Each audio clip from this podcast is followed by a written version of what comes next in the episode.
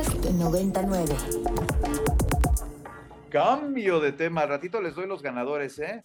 Ya salimos de pantomúsica y palabrarismos para entrar a una dimensión de personajes bien complejos, pero maravillosamente construidos. Híjole, que me dan ganas de leerles solo el inicio de este novelón, pero antes de hacerlo, mejor voy a recibir a la autora, porque además creo que voy a entrar en una incorrección terrible si esta voz que les habla en este momento es el encargado de leerles una pieza que es notoriamente femenina. Mejor en todo caso empezamos a platicar dentro de la sexta sección, la sección dedicada a las grandes novedades de sexto piso, con Claudina Domingo, que me da mucho gusto entrevistarla por primera vez, que llega a nuestra cabinita virtual del Inspira. Claudina, ¿cómo estás? Buena tarde. Muy bien, Eduardo. Eh, muy feliz de estar aquí acompañándoles. Ay, Claudina, te escuchamos un poquito lejos. Mira qué curioso, porque está la ah, banda que nos, eh, como tratamos para la música de fondo, toque, toque fortísimo, pero tú te oyes bajito. A ver, ahorita checamos cómo le hacemos. A lo mejor, ahora sí que la clásica, acercándote a tu micrófono, mi querida Claudina. Sí, este, aquí ando, muy feliz de estar con ustedes. Gracias. Eh, Claudina, estás publicando, Domingo, ahí te escuchamos ya muy bien y además mi querido Agus le bajó tantito al fondo, creo que ya tuvimos ahí muy bien, muchas gracias. Claudina, estás eh, ahora sí que estrenando novela y estamos hablando de, de, personajes muy complejos. Cuéntanos un poco acerca de Dominio, por favor, Claudina. Bueno, Dominio es una novela autobiográfica que escribí entre el año pasado, el año pasado, y eh, trata sobre dos, dos, momentos, dos momentos de mi vida. Uno es eh, la, pubertad y la adolescencia y otro tiene que ver con una serie de episodios hospitalarios eh, ahí medio graves. Y entonces me ocurrió hacer una especie de puente, porque finalmente el personaje de, en ambos casos es el cuerpo, ¿no? El cuerpo como lugar de placer y como lugar de dolor.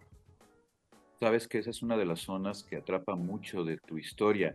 Precisamente, Claudina, este registro en el que exacto el cuerpo se convierte en un instrumento fabuloso para el disfrute así de la vida y de la zona más sublime de la existencia, pero a la vez desencadena unas complejidades que tienen que ver con lo físico, pero también con lo interior, que creo entender, Claudina, son producto de reflexiones muy profundas que trajiste contigo durante muchos años, ¿no?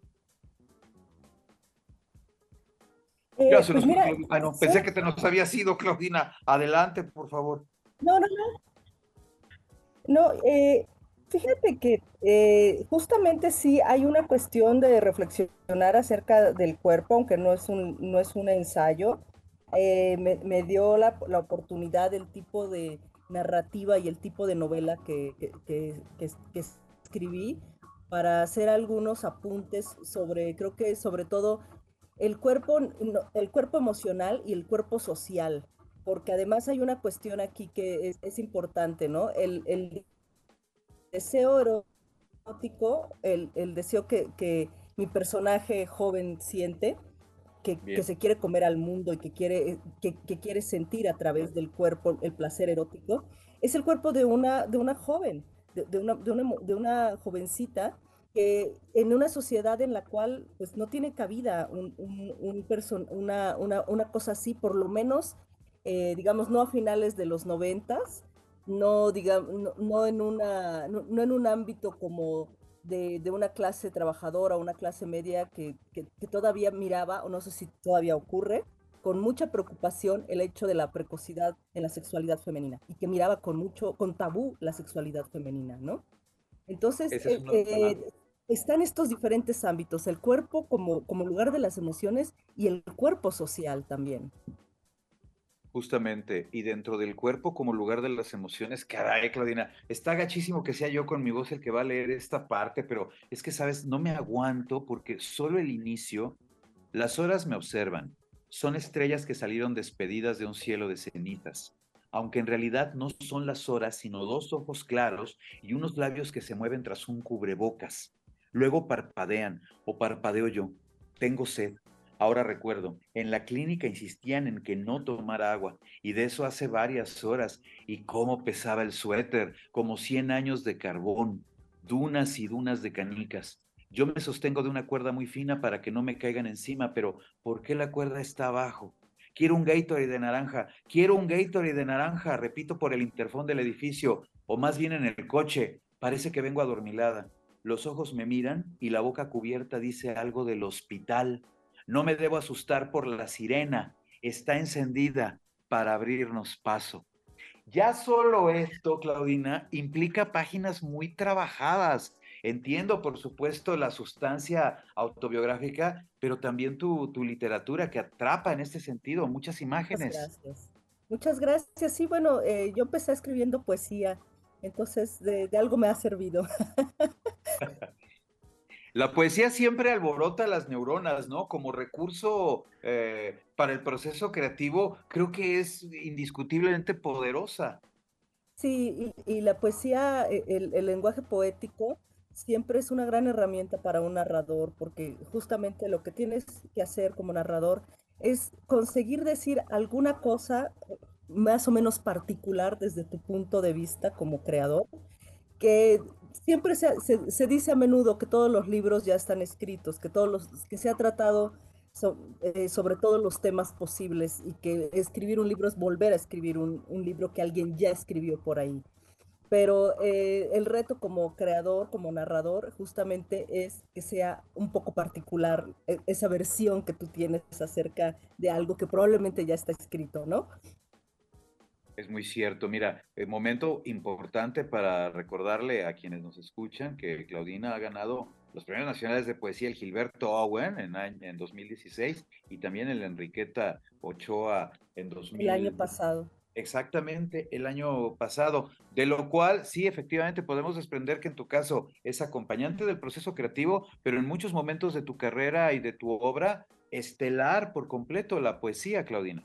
Y por supuesto, y, bueno, de hecho, en, lo ah, una de las cosas que se cuenta ahí en Dominio es también esta, eh, el encuentro con, la poesía o el encuentro con la lectura de la poesía y con cómo la ciudad se convierte para mí eh, en mi adolescencia en una especie de musa poética muy rara, en una especie de musa inalcanzable, porque yo intentaba e intentaba escribir poemas sobre la Ciudad de México y no lo conseguía.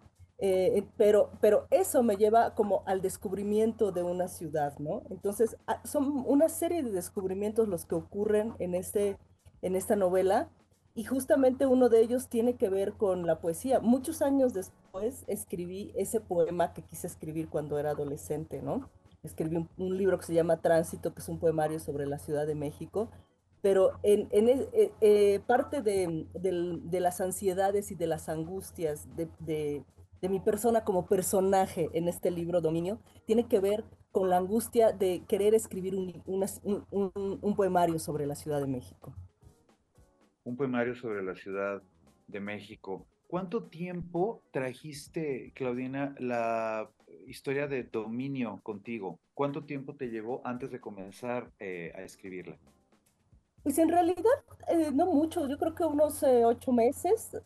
Fue, fue, realmente un trabajo más o menos veloz, ¿no? lo tuve en mente como unos ocho meses, un año, y después ya me senté a escribirlo en otros doce, ocho meses, un año más o menos, ocho meses, diez. Eh, realmente fue, no, no fue tan, eh, no, no, no fue que, lo, que estuviera en incubadora demasiado tiempo. El asunto más bien fue decidirse, ¿no? Si iba a ser un libro que, que hablara sobre el deseo, que hablara sobre el dolor, que hablara sobre el cuerpo como lugar de las emociones, del cuerpo social. Em, y vaya, decidirse a escribirlo, digamos, frontalmente, ¿no? Sin, eh, sin tapujos, sin velos, sin, eh, em, sin eufemismos, ¿no? Esa parte fue la que había que decidirse y pues bueno, dije, no hay problema, lo puedo, lo, lo puedo solventar. lo puedes solventar. Para todos quienes, todos quienes nos están escuchando en este momento, tenemos dos ejemplares de dominio de Claudina Domingo disponibles para que de veras se lo lleven y lo disfruten. ¿Quieres hacer alguna pregunta, Claudina? ¿Se te ocurre alguna pregunta así para que la banda nos escriba y se lleve su ejemplar? O así de verdad, con toda objetividad, así los que sean, a ras, que se los lleven. Um, si recuerdan algún poema sobre la Ciudad de México. Ah, espléndido. Algún poema de quien sea sobre la Ciudad de México. Ah, me parece maravilloso. Eso. Recuerden un poema sobre la Ciudad de México, nos ponen el título, el autor, ya saben su nombre, su correo y nos escriben 55 529 25 909, 55 529 25 909 y los que lleguen así con su respuesta correctísima, ahorita los checamos al aire, se van a llevar su ejemplar de dominio de Claudina Domingo. Tenemos un par, un par de ejemplares. Claudina, ¿cuándo lo presentas o ya lo presentaste? Ya lo presenté en un par de ocasiones aquí en la Ciudad de México, pero lo vuelvo a presentar el 13 de julio en el Complejo Cultural Los Pinos a las 6 de la tarde. Ah, fabuloso. Y además es un gran marco para que puedas presentar esta historia que pues sí, también es poderosamente, eh, ¿qué decir? Pues es que hay una forma de ser, de vivir estas historias cuando se es mexicano, ¿no? Sí, sí, creo que, creo que además eh, por ahí también eh, reflexiona un poco de cómo son las relaciones entre, entre, entre, entre las mujeres y los hombres mexicanos y, cómo las, las, observaba y las, las percibía yo cuando era joven, ¿no? Cómo era eh, relacionarse con esta, en, en, nuestra idios, de, de, acuerdo a nuestra idiosincrasia, que muchas veces está dada para que nosotros seamos vagos, eh, para que no seamos frontales, para que las cosas sucedan de una manera muy peculiar. Muy cierto. Y miren que yo debo perfilar mejor mi percepción en ese sentido, claro. Es una historia en ese sentido mexicana y una historia poderosamente femenina. El corazón de una mujer late constantemente a través de esta, de esta prosa poética tan, tan poderosa que, que se agradece. Claudina, te mando un abrazo, te agradezco mucho estos minutos para haber conversado con nosotros eh, aquí en el Inspiria. Y bueno, mucho éxito para Dominio y ya nos daremos la vuelta ahora en julio al Centro Cultural Los Pinos. Recuérdanos la fecha, por favor. 13 de julio a las 6 a las 18 horas. El 13 de julio a las 18 horas ahí andaremos para mirar la presentación de Dominio. Claudina, muchas gracias y espero que muy pronto nos acompañes también en la cabinita real de aquí del Inspiria. Ay, muchísimas gracias, me encantará y gracias por estos minutos, Eduardo. Al contrario, muchas gracias a ti. Gracias, Claudina. Bueno, pues ahí está ya el libro circulando, ¿eh? Lo tiene sexto piso dentro de su colección de narrativa y de veras no saben qué historia, pero eso sobre todo. Yo cuando lo estaba leyendo decía, qué bárbaro. Muchas veces es cierto, ¿eh? a ustedes seguramente les pasará como lectoras, lectores, que te das cuenta cuando una historia no está lo suficientemente madura o no fue lo suficientemente, ¿qué decir? Pensada, reposada, y de repente te caen cosas que dices, no, hombre, esto ya se ve que tenía años dando vueltas. ¿Se acuerdan cuando platicábamos con Franco Félix de Lengua Muerta? Que también, qué bárbaro, qué historia. Bueno, pues ya la van a disfrutar ustedes. Si se la llevan ahorita como parte de los regalos que tenemos en el Inspiria, qué maravilla, pero si no, caray, ya está disponible en todas las librerías, como se decía en los años 70, ya está disponible en todas las librerías de prestigio. Como si hubiera librerías desprestigiadas, imagínense en esta era, hablar de una librería desprestigiada sería un sentido. Todas son verdaderamente prestigiosas. Claudina, muchísimas gracias. Va un fuerte abrazo. Sí, igualmente, un fuerte abrazo. Gracias, muy buena tarde. 12 del mediodía con 37 minutos. Ya voy un poquito atrasado. No sé si tengo por allí a mi siguiente invitado que era vía telefónica. Ay, qué bien, mi querido Agus en los controles ya me está diciendo que tenemos ya en, el, ah, en la cabinita telefónica al grande querido Fabián Giles. Mi querido Fabián, ¿cómo estás? ¿Cómo estás, mi querido Eduardo Limón? Un saludo a toda la auditorio, la gente de Ibero 99. Muchas gracias, Fabián. Ya hemos platicado contigo en algunas ocasiones acerca de esta vertiente interesantísima que tiene que ver también, no con lo literario, sino con lo librero, y que es el collage. Y ahora va a haber un festival de collage que se ve bien interesante, toda vez que además ya no se estaba tomando en cuenta dentro de ninguna vertiente de, lo visual, el collage, y ahora sí. Cuéntanos, mi querido Fabián. Pues un gusto también platicarte sobre esta cuestión del collage, que es un un medio de expresión que no se le ha dado como el reconocimiento debido. Todo, todo lo que se relaciona con collage siempre lo mezclan o lo mencionan como técnica mixta. Exactamente, y durante mucho tiempo se presentaba más como una especie de pasatiempo que como una disciplina eh, visual que requiere, de verdad, entre otras cosas, de ojo y también de discurso. Cortar y pegar es el Festival de Collage de la Ciudad de México que se va a inaugurar este sábado a las 11 de la mañana. Está buenísimo. A ver, platícanos, Fabián. Ahora sí que, si me doy la vuelta el sábado a las 11 de la mañana, a donde tú ahora nos vas a indicar, ¿qué, qué me voy a encontrar o qué, qué, qué, qué? El sábado inauguramos la exposición colectiva de varios artistas de collage, llamada Un Collage Mexicano, donde vamos a presentar obras de gente consagrada y de gente novel, de alguna manera pues, eh, tiene pues esa idea de presentar lo que se está haciendo actualmente en, nuestro país y pues obviamente centrado en, los artistas de esta ciudad. La exposición colectiva también contará con 500 piezas de diferentes personas que han trabajado esta obra en los talleres que se impartieron en los diferentes pilares de la Ciudad de México durante los meses de mayo y junio. Cabe mencionar que el evento está eh, apoyado por la Secretaría de Cultura de la Ciudad de México a través de su programa social eh, Colectivos Culturales Comunitarios y bajo este esquema, pues la idea es llevar el collage pues, a mucha gente, ¿no? O sea, tratar de que no sea solamente un, un pasatiempo, un hobby, que muchos lo ven como eso de cortar y pegar papelitos, sino que también tiene una forma de mostrar mensajes, ya sea subversivos, mensajes eh, de todo tipo, o sea, no solamente para mostrar ciertas tendencias, sino que también el colegio ha tenido una gran faceta a nivel nacional e internacional. Eso, pues ahí está entonces la, la invitación que tiene que ver con esto, darse la vuelta y mirar collage. Ya muy bien lo estaba señalando ahora Fabián, durante mucho tiempo eh, abaratada su influencia dentro de lo que tiene que ver con el panorama visual mexicano y hoy poco a poco ya muy revalorada un collage mexicano eh, el próximo sábado, primero de julio, a las 11 de la mañana, en la galería principal del Faro de Oriente, en la calzada de Ignacio Zaragoza. ¿Qué me dices, querido Fabián? Discúlpame. Pero solamente, no solamente la exposición, también vamos a tener conversatorios alrededor del collage.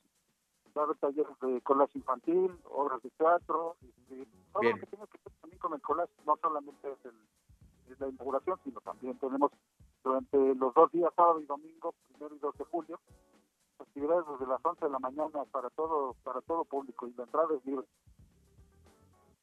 Eso, fabuloso, Fabián. Y mira, qué bueno que lo acotas. Justamente es la exposición, pero también habrá muchas actividades relacionadas con esta vertiente sabrosísima, interesantísima, que es el collage mexicano. Mi querido Fabián, ya me fui muy largo en mi primer bloque y me tengo que ir a corte, pero te dejo un fuerte abrazo y pues por favor rápidamente extiéndenos una invitación para que nos demos la vuelta este sábado primero de julio a las 11 de la mañana al Faro de Oriente. Sí, pueden ver la información de toda la programación en www.cortarypegarfestival.com y en las redes sociales también está como Cortar y Pegar Festival. Muchas gracias, Lalo. Te mando también un abrazo bien fuerte. Muchas gracias, mi querido Fabián. Un abrazo muy fuerte. Ahí está, ustedes lo pueden encontrar en todos lados y ponen cortar y pegar, Festival de Collage de la Ciudad de México. Ahí está toda la información y oigan, suena muy interesante y sobre todo muy divertido. Fabián Giles, ahí estuvo y le mandamos un fortísimo abrazo. Voy, miren, no atrasado, atrasadísimo, pero con toda calma. Bueno, no, más bien, con toda prestancia voy a respirar sintomáticamente, o más bien rítmicamente, y ya no voy a perder tanto tiempo, mejor. Nos vamos al corte, ahorita regresamos, tenemos la biblioterapia y libros bien sabrosos para platicar con todos ustedes, además naturalmente del extracto. No se vayan, esto sigue siendo Inspiria. Para más contenidos como este, descarga nuestra aplicación disponible para Android y iOS o visita ibero909.fm.